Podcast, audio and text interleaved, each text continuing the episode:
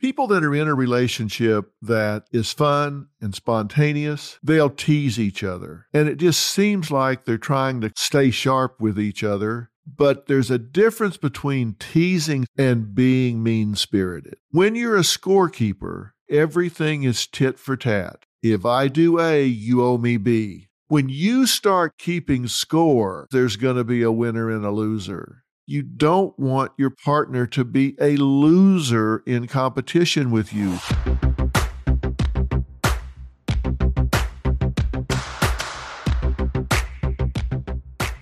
It's Dr. Phil. Welcome back to Phil in the Blanks. We're in the middle of our relationship reality check. You guys know that I've subtitled this How Much Fun Are You to Live With? Think about that question. How much fun are you to live with? Life's not always about yucking it up, and fun's not always about laughing and playing games and being on vacation. When I say fun, that can also mean how peaceful are you to be with? How easy are you to be around?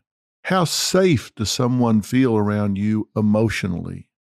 So, when I'm talking about how much fun are you to live with, I mean mentally, emotionally, physically, in every possible way, how much fun are you to live with?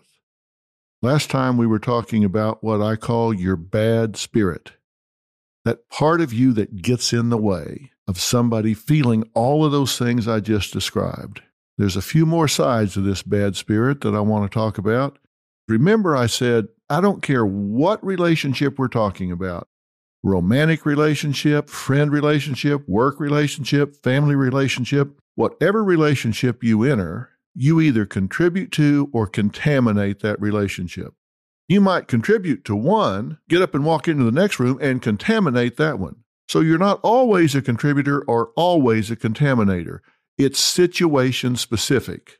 Now, I've said that I'm going to focus on your significant other relationship here as our working example, but I want you to be able to generalize these conversations, these exchanges that we're having to all of your relationships and not just your romantic or significant other relationships.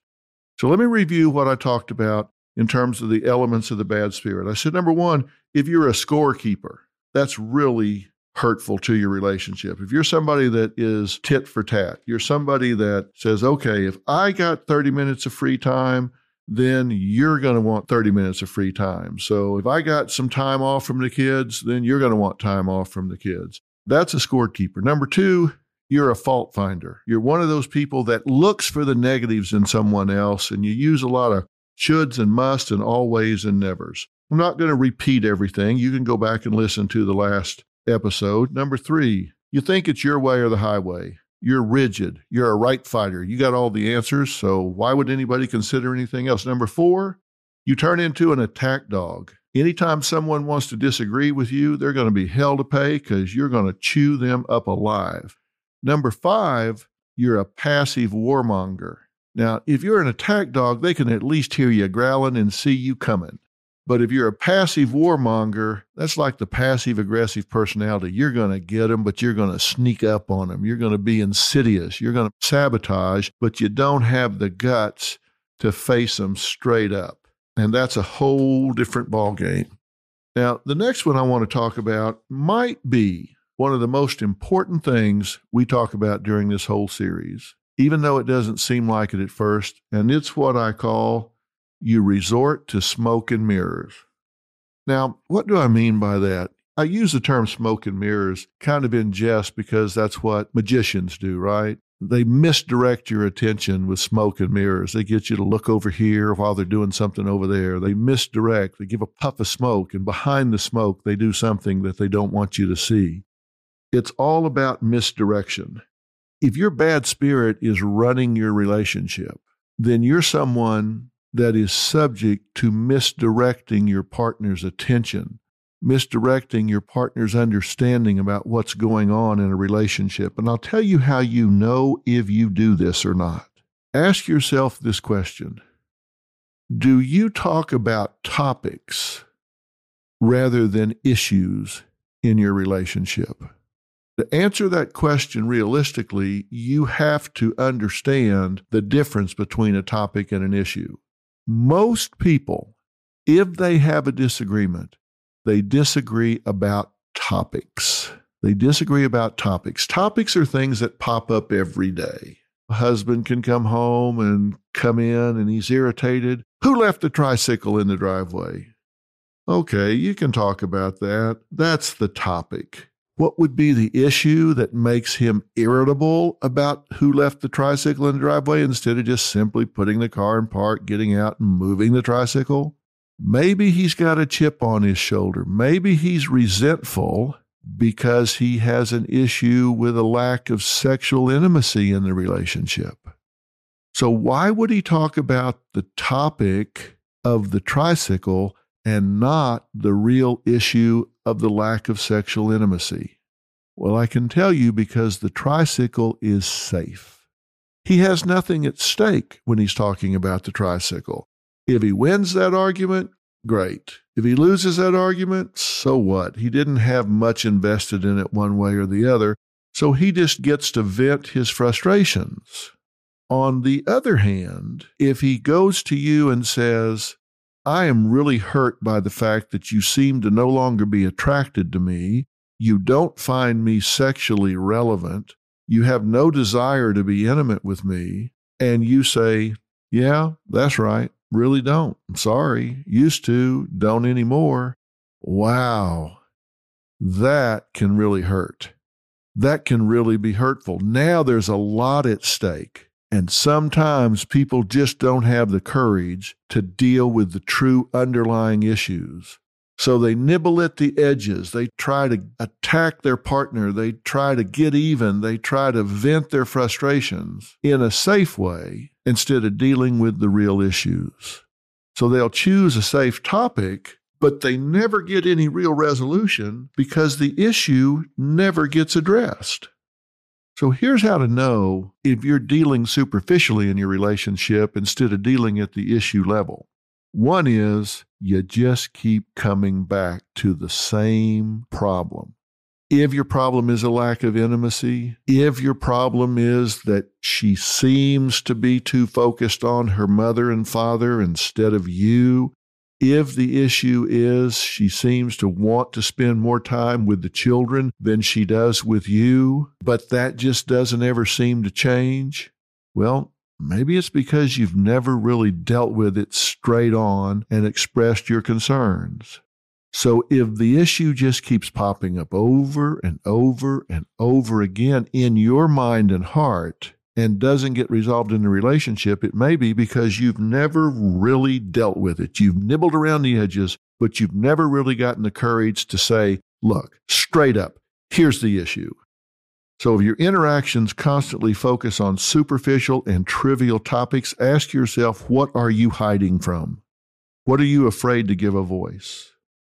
If your interactions begin to approach the real issue but then they get disrupted by anger or abrupt changes of subject, or you just say, never mind, and walk off. That's what we call approach avoidance conflict. You have this feeling of approaching, you're drawn to it, you approach it, but the closer you get, a feeling of avoidance kicks in. It's called approach avoidance conflict. You want to talk about it, but the closer you get to doing it, the steeper that hill gets. It's like you're walking up a hill, and when you're a mile away, it's just barely uphill. When you're half a mile away, it's a little steeper. When you're a block away, it's like you're almost going vertical because the closer you get, the harder it is to get right to it until you just slide back down that hill because you can't make yourself do it. That's called the approach avoidance conflict. The closer you get, the steeper that hill is to climb.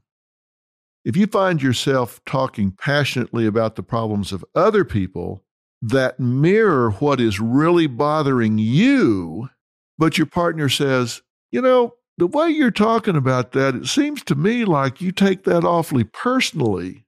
Are you really concerned about that happening in their relationship, or are you concerned about that happening in our relationship? And if you bail and say, oh, no, no, no, no, I'm talking about them, that approach avoidance conflict is kicked in and you don't have the guts to deal with it. That's kind of like going to a psychiatrist or psychologist and saying, Hey, can you answer a question for me about my friend? My friend is depressed. My friend is anxious. My friend has a problem because you don't want to admit that it's you. By the way, we never believe you when you say that. We always immediately assume it's you. Even if you are asking for a friend, we don't believe you. So if you tend to talk passionately about a problem that another couple is having, but you deny that it's relevant to you, then that's smoke and mirrors. You get very defensive if your partner asks you straight up, Hey, is there something else bothering you? You're arguing about me leaving the tricycle in the driveway, but it seems to me like you're really upset about that to a level that is disproportionate to the transgression. So, is it really the tricycle or is there something else? And you get really defensive, chances are you're running from the issue. So, you have to ask yourself because if you are ducking the issue in favor of the topic, you're cheating both yourself and your partner. You're cheating yourself because 50% of the solution to any problem lies in defining it getting it on the table and dealing with it. And you're cheating your partner because they don't have a chance to help you with the issue. They don't have a chance to say, well, okay, I, I didn't know that was a problem, but now that I do, I can do something about it. Or they might say, yeah, I, I get that that's a problem. Let me tell you why. You, you say you're upset because I don't seem like I want to be intimate with you. You're quite right. I don't. Let me tell you why. Maybe it's because you smell like a goat you don't come to bed in an attractive way. Take a shower. Or maybe it's because you can't be rude to me all day long. And then when you flip the lights off, all of a sudden, I'm supposed to melt in your arms. I can't make that switch when you flip the lights. So if you want me to be cozy in bed, then you better be cozy during the day, buddy. You can't ever have that honest conversation if you duck the issues. And I know the number one fear is rejection. So, yeah, there are some issues there. There's some scary things there, but you got to be willing to take the chance. What do you got to lose? Your answer is, well, everything my self esteem, my self image, my relationship, my ego. But what are you going to lose if you never deal with it?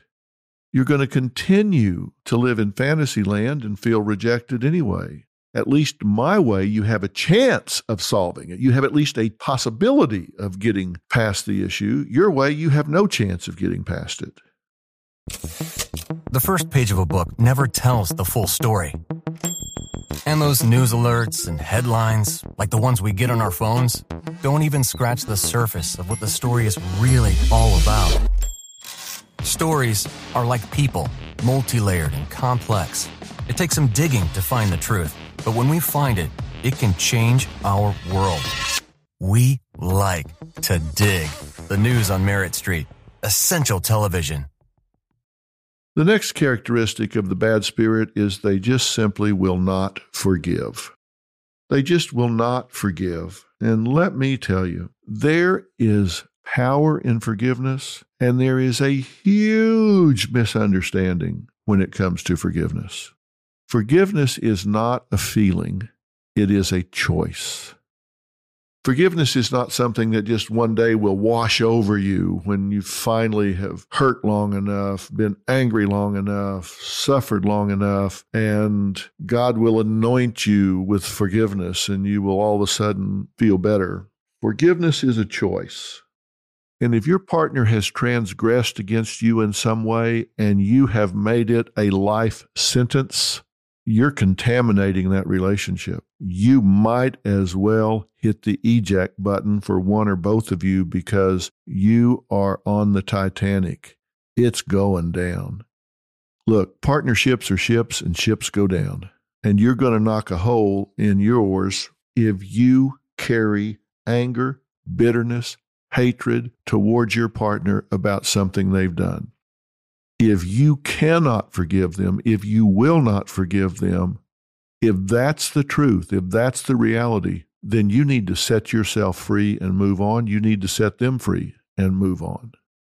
And I hope that's not the choice that you make because you do have the power to forgive and there is power in forgiveness. Now, I said that this is one of the most misunderstood concepts that I've run across in human functioning. And let me tell you what I mean by that.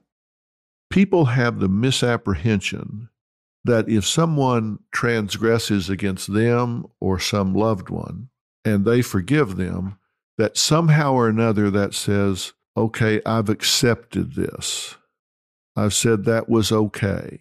I've said that I was angry at them for a year, so they served a year in the crosshairs of my anger, bitterness, and resentment. So the penalty for that from me was one year. You did what you did and you paid the price for a year. And I just can't do that because what they did was more than one year. They need to pay more than that. It was worse than that. And if I forgive them at the end of a year, then I'm letting them off. Well, that's just not right. What you're doing is letting yourself off. Look, forgiveness is a choice.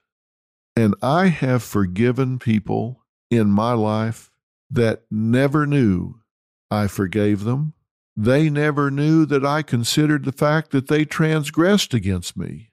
I have forgiven people that had not one clue that they had done anything that I considered an offense.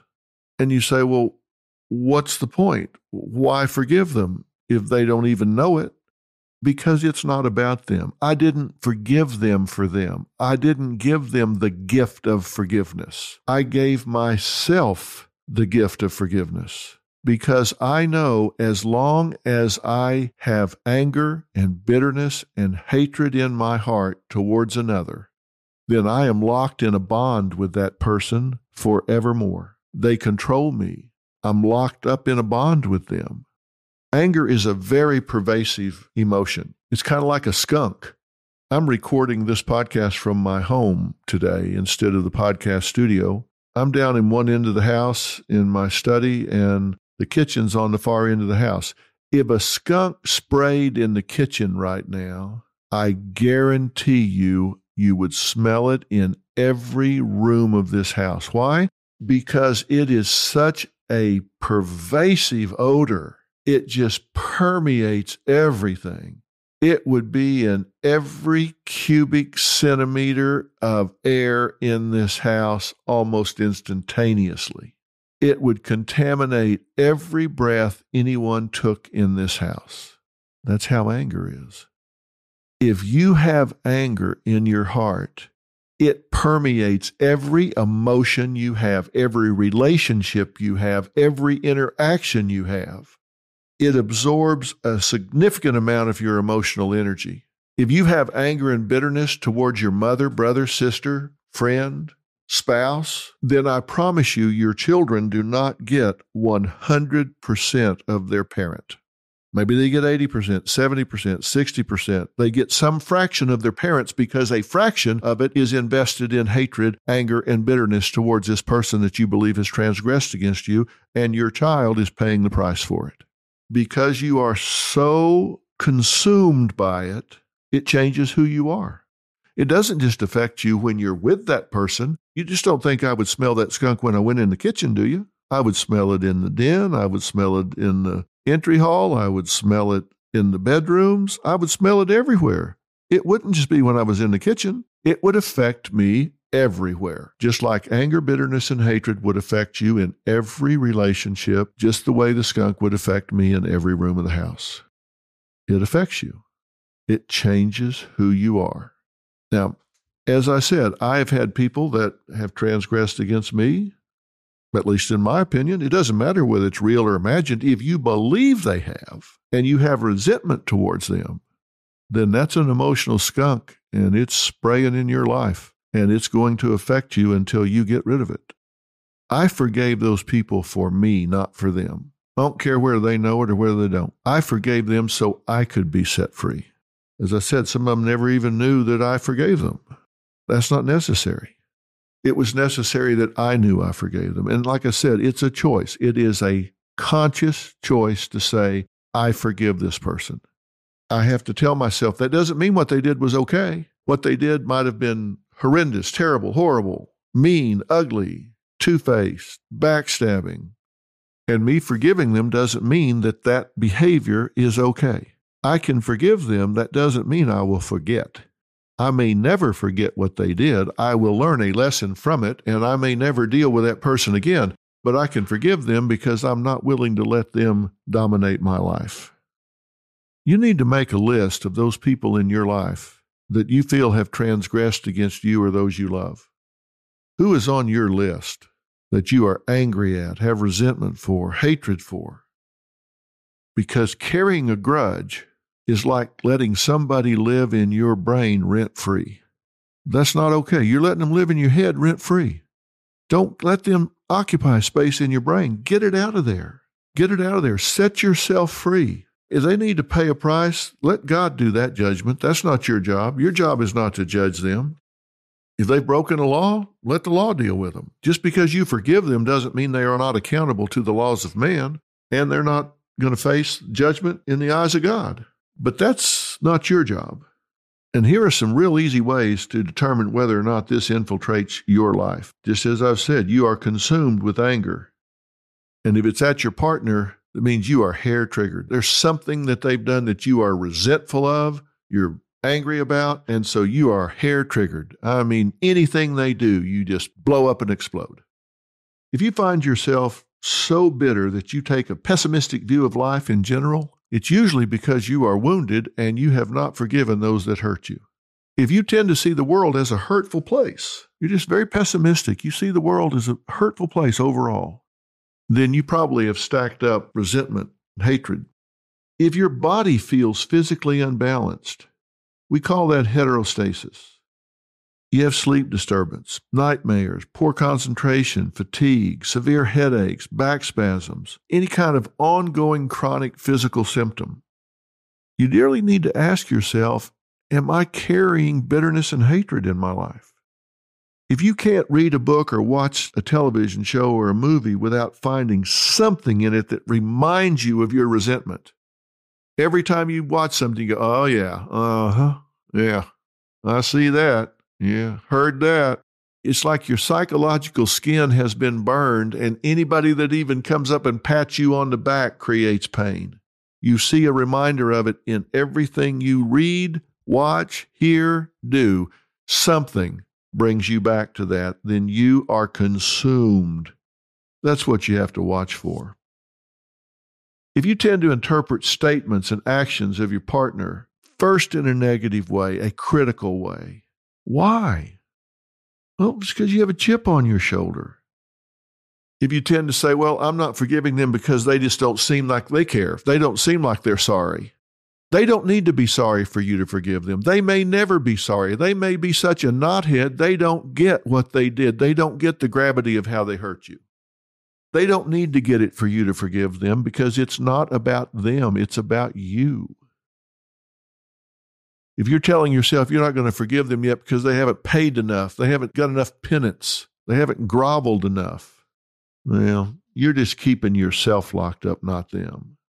And if you don't forgive because you want to use guilt as a hammer, as a lever to beat them over the head with, and you don't want to give up that weapon, then you've held on to that bitterness way too long.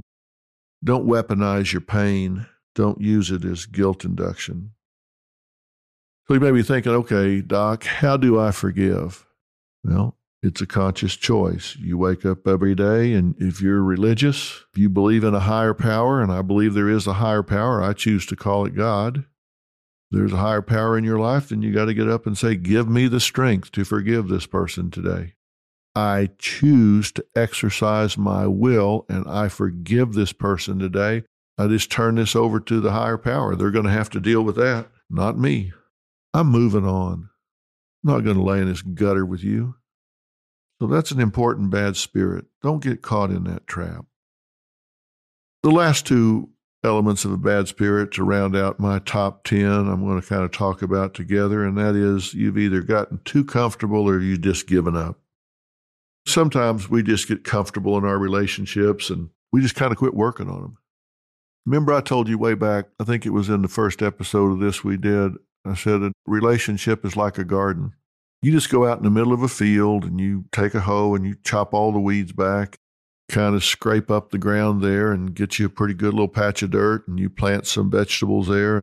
You water it and you tend that garden. It can really flourish.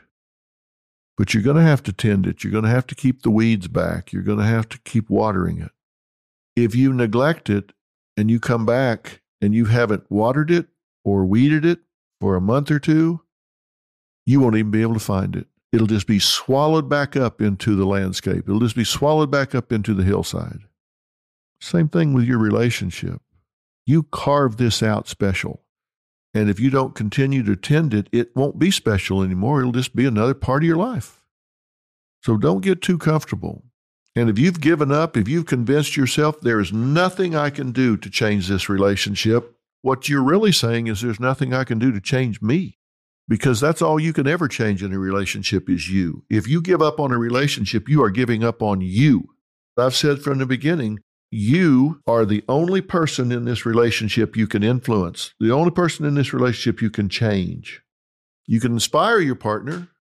Hopefully, they'll want to follow you to a happier place, a better mood, a better vibe, a better way of being in this world. But if you give up on your relationship, you're really giving up on you. So if you just surrendered to the reality of just going through the motions of a bad or mediocre relationship, you've given up on yourself. If you say, What's the use? It's never going to change, you need to take it out of there and put in I. What's the use? I will never change. There is no it, there's only I. If you no longer even bother to protest if you're attacked or abused by your partner, you've given up on you. If you think it's pointless to try to change because it will only make the other party get angry, then you've given up on you. There's just no place to give up. So remember, I said, in every relationship, you either contribute to it by what you bring with you, the thoughts, beliefs, history, and feelings that you bring with you when you walk into that relationship. Those things are either positive and they contribute to the relationship, or they're negative and you contaminate that relationship. So the question is are you a contributor or are you a contaminator? Do you have a positive outlook, a positive energy? Are you living in the here and now? Or are you dragging the past into your relationship? Things that have happened in the past. Let me tell you, if you live your life looking over your shoulder, then your past becomes your future. Don't go through life looking over your shoulder. Your past then becomes your future because that's all you ever look at. There comes a point where you have to say, I'm hitting the reset button, I'm starting over right here. Now, I'm not telling you to forget. If you're in a relationship with somebody and they've cheated on you four times in the last year, forgive them. But don't be stupid. The best predictor of future behavior is relevant past behavior. They've cheated on you four times this year, they're probably going to cheat on you four times or more next year. Get out. Hit the bricks. Go away. Forgive them so you don't spend the rest of your life being bitter about it, but that doesn't mean you got to be stupid. Get out. I'm not saying you forget what they did. I'm not saying you pretend they didn't do it. I'm just saying forgive them so you don't spend your life locked up in a bitterness and hatred with them. You can forgive them without accepting what they do. So answer the question in each relationship you evaluate are you a contributor or are you a contaminator? The only way you can do that is if you do a relationship autopsy. Ask yourself, where is this relationship on a 1 to 10? Is it a 2 or is it an 8? We want our relationships to be 10, right? If it's a 2, you need to figure out 8 reasons it's not a 10. And if some of those aren't yours, you're kidding yourself. So rank your relationships on a 1 to 10. And if you say, well, it's a 3, then you need to write down 8 reasons it's not a 10. And it may be because they lie, cheat, betray. That'd be three. You got five more. You need to be on that list. There are things you're doing because you have to be accountable. All relationships are mutually defined. I just want you to be rid of your bad spirit. Get it out of there so we can start defining our relationships going forward in a healthy way because that's where we're headed in the future. How to have a healthy relationship and enjoy it.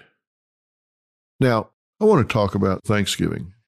A lot of relationships come together at Thanksgiving. And because we're talking about relationship reality check, I wanted to give you some thoughts about how to manage Thanksgiving because I think we need to manage our expectations about the holidays sometimes and take some pressure off of ourselves. So I want to give you a little advice that you didn't ask for about the holidays. Number one, I think it's really important to manage your expectations about the holidays because sometimes we get a little starry eyed and we get really high expectations about how wonderful everything's going to be and set ourselves up for disappointment. Sometimes we get into situations where reality can never live up to the expectations or we have selective memories of how great everything was and we think of Christmases past or Thanksgiving's past, and we selectively pick out those good moments. We forget about Uncle Bob getting drunk and falling into the Christmas tree, or Aunt Edna burning the turkey, the kids running through the house and making so much noise you just wanted to just get up and run out the back door. My dad always said that the holidays were a time where people that didn't know each other that well traveled a long way to spend too much time in too small a space. I guess you could tell he was a bit of a cynic about the holidays. He actually enjoyed them. But let's talk about the expectations for a minute. If you're in a situation where you've always driven 18, 20 hours with the kids in the back of the car, to get somewhere that's really crowded and you're with some people that maybe you knew once in your life but you really don't know them that well anymore and you don't have that much in common with them anymore. Is it a sacrilege to ask yourself if that's a reasonable expectation to put on yourself? If money is tight this year and gas prices are really through the roof, and it's going to cost you $300 to make this round trip out of pocket, not to mention the wear and tear on your car and tires and oil and indirect costs that you don't actually see, are you making yourself do something that you really don't want to do? Are you putting stress and pressure on yourself that you really don't want? Look, I'm all about family togetherness. I really am. I love for family to be together at the holidays if it makes sense. But we are in an age of technology. Ask yourself honestly, do I really need to do this? Is it in my best interest and the best interest of my family? Because in the age of technology, you can FaceTime those people and laugh and talk, joke about the football game and have a good visit and do that a couple of times maybe during the weekend and see each other and all. And is that as good as being there? Absolutely not. No question about it. It's better to be there and feel those hugs and spend time together and visit and all of that. But you do have to realistically ask yourself is this in my family's best interest right now? Or is it in my family's best interest right now to actually have a family Thanksgiving where it's just two kids and us, or me and my daughter or son. If I'm a single mom, you know, maybe we need to create a special ritual or tradition here just with us and not feel guilty about it, not feel like we're a horrible son or daughter because we don't put our kids in the back seat of the car and drive 18 hours to get somewhere we can't afford to be, don't really want to do, and create tremendous stress and pressure and have to be back to work on Monday. I'm just saying, ask yourself if it's really in you and your family's best interest if the expectations are unreasonable. If they're not, if everybody's in town and close by and it's what you want to do, great. I'm thrilled for you. Do that and enjoy it. I just wanted to bring up because oftentimes people just don't even entertain the question do I do this or do I not? Because it's just assumed. Of course you do. It's Thanksgiving. You have to do it. Well, no, you don't. Maybe you can see them over the summer or at another time and use technology and FaceTime, as I said, something like that. I just wanted to raise that and tell you that it doesn't make you a horrible person if you make the decision that financially it doesn't make sense and lifestyle wise it doesn't make sense right now. It doesn't mean you're horrible son or daughter or aunt or uncle. If they guilt induce you, they'll get over it. Now let's move to the next phase, whether they're local or you do make the trip or whatever, and you get there. Every family has issues. You probably have issues with somebody in your family, some frustration, some problem. Make a decision before you go that you have the right to pick your battles and your battlefields. And you have the right to pick when you're going to fight those battles. You remember we talked about that. Just make a decision that Thanksgiving around the dinner table or in the kitchen when everybody's together, maybe for the one time a year that everybody gets together, that's just not the battlefield that you want to fight on. Resolve before you go that, yes, there are some issues here. We're just simply not going to solve them at Thanksgiving. We can all get on the phone later, or I can contact this person individually, or whatever, but Thanksgiving is just not for problem solving. I hate to be cliche, but Thanksgiving is for giving thanks. You don't have to use this time to clear up all the resentments, problems, and agendas.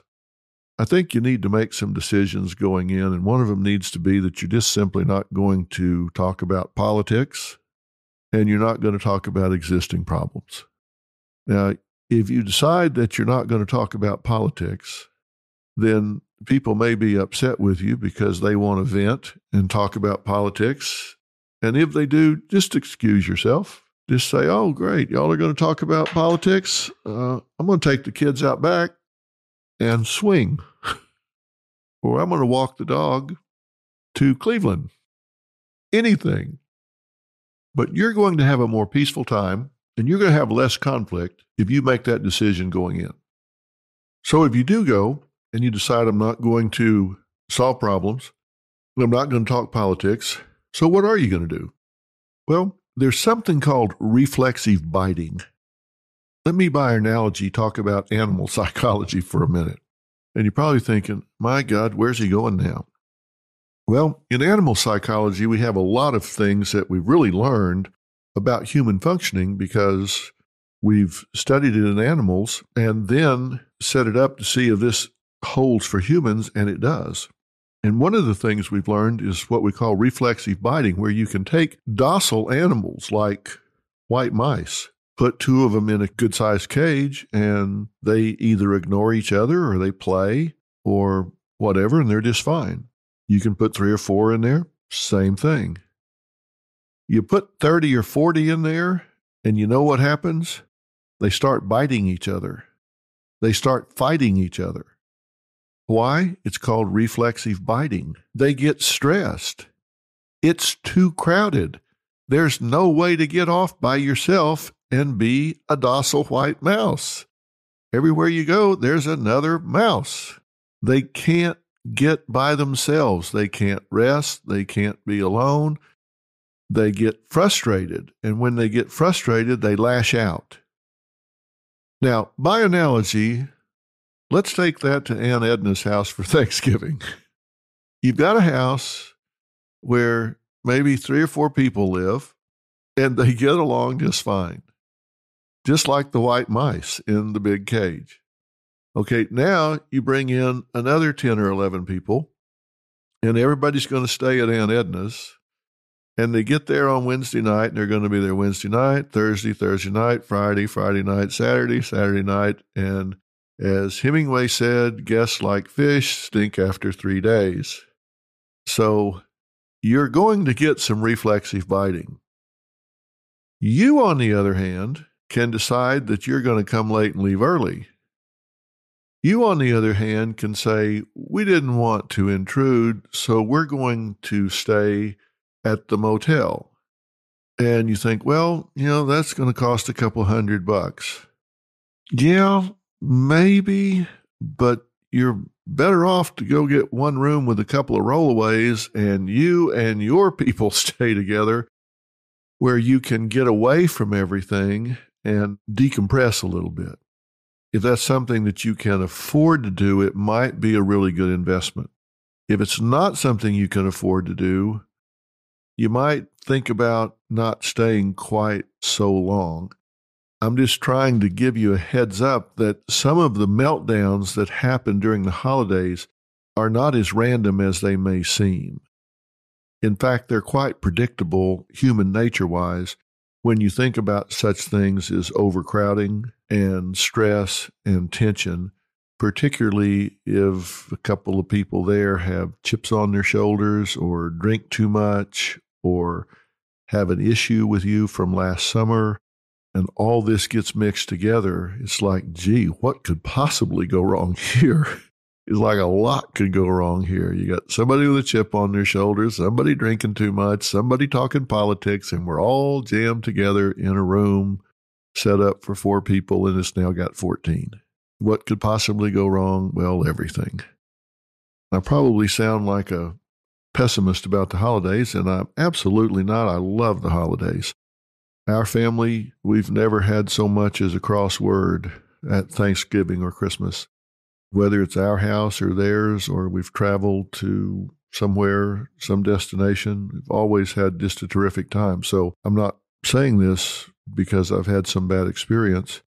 I'm saying it because out of 45 years of being a mental health professional, I've dealt with a lot of people that have come home wounded from what would have been designed as a wonderful family get together.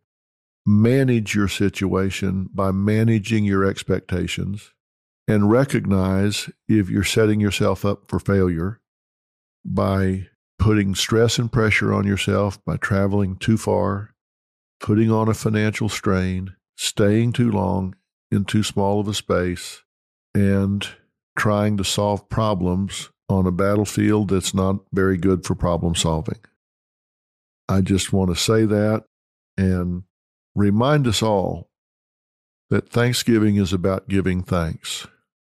And one of the rituals and traditions that we have at Thanksgiving dinner is we just kind of go around the table, start with one person and go clockwise or counterclockwise, but we just kind of go in order around the table. And everybody shares one thing that they're particularly thankful for that's happened in the year since last Thanksgiving. Sometimes it's something profound. Sometimes it's something really funny. Sometimes it's something that everybody knows what they're going to say, and sometimes it's something way off the wall. But whatever it is, we just all share a blessing that we particularly value from the last year. That's one of our rituals and traditions. Maybe you have your own. If not, you can certainly borrow ours. That's it this time. We'll get back to Relationship Reality Check one week from today. I'm Dr. Phil.